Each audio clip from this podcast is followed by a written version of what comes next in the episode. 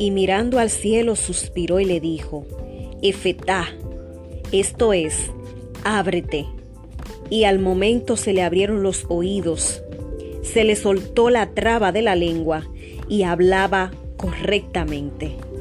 Él les mandó que no lo dijeran a nadie, pero cuanto más se lo mandaba, con más insistencia lo proclamaban ellos.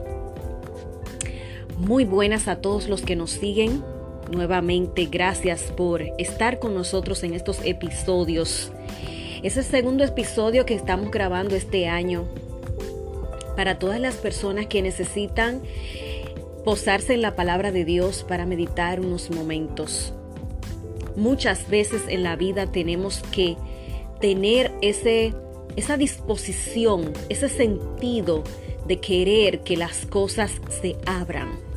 Y cuando el Señor Jesús dice efetá, que quiere decir ábrete, pues es un gran milagro para aquel aquella persona, aquel hombre que tenía problemas, era tartamudo, que no tampoco podía escuchar y tartamudeaba al hablar. A veces tartamudeamos con las cosas que nos pasan.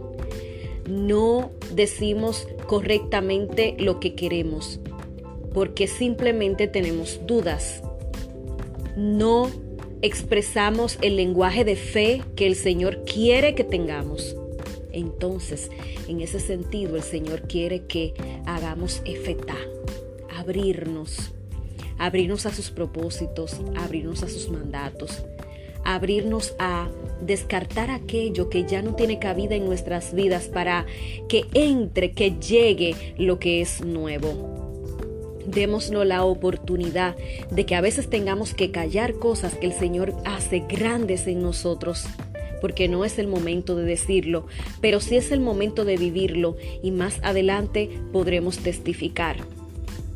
Dios hace muchos milagros en silencio.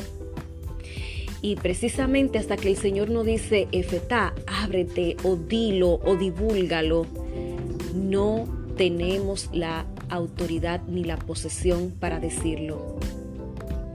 Queremos que todo sea rápido, queremos que todo sea instantáneo y a veces el Señor se toma su tiempo para que las cosas sucedan. A veces el Señor quiere robustecer las raíces para que cuando lleguen las grandes cosas, los momentos de hacer efetá, de abrir, podamos recibir y que ese recibimiento sea de manera humilde y para poder ponerlo al servicio de los demás. Hagamos un efetá en nuestras vidas y permitamos que el Señor en su momento, en su tiempo, obre para abrir caminos, para abrir puertas, para cambiar situaciones, para hacer que los sequedales se conviertan en manantiales de agua viva. Gracias Señor por este momento haz en nuestras vidas. Permite, Señor, que cada cosa sea en su tiempo. Gracias porque tú organizas de una manera tan especial cada proceso de nuestra vida, cada momento, cada situación, tú lo organizas. Bendito y alabado sea, oh Jesús. Espíritu de Dios, que todo el que escuche este audio, este episodio, tú puedas hacer en su vida ese efetá y que también ellos te reciban a ti en sus corazones. Todo esto lo pedimos por Jesucristo nuestro Señor que vive y reina por los siglos de los siglos. Amén. En espera de que esta reflexión llegue a más y a muchas vidas. Bendiciones.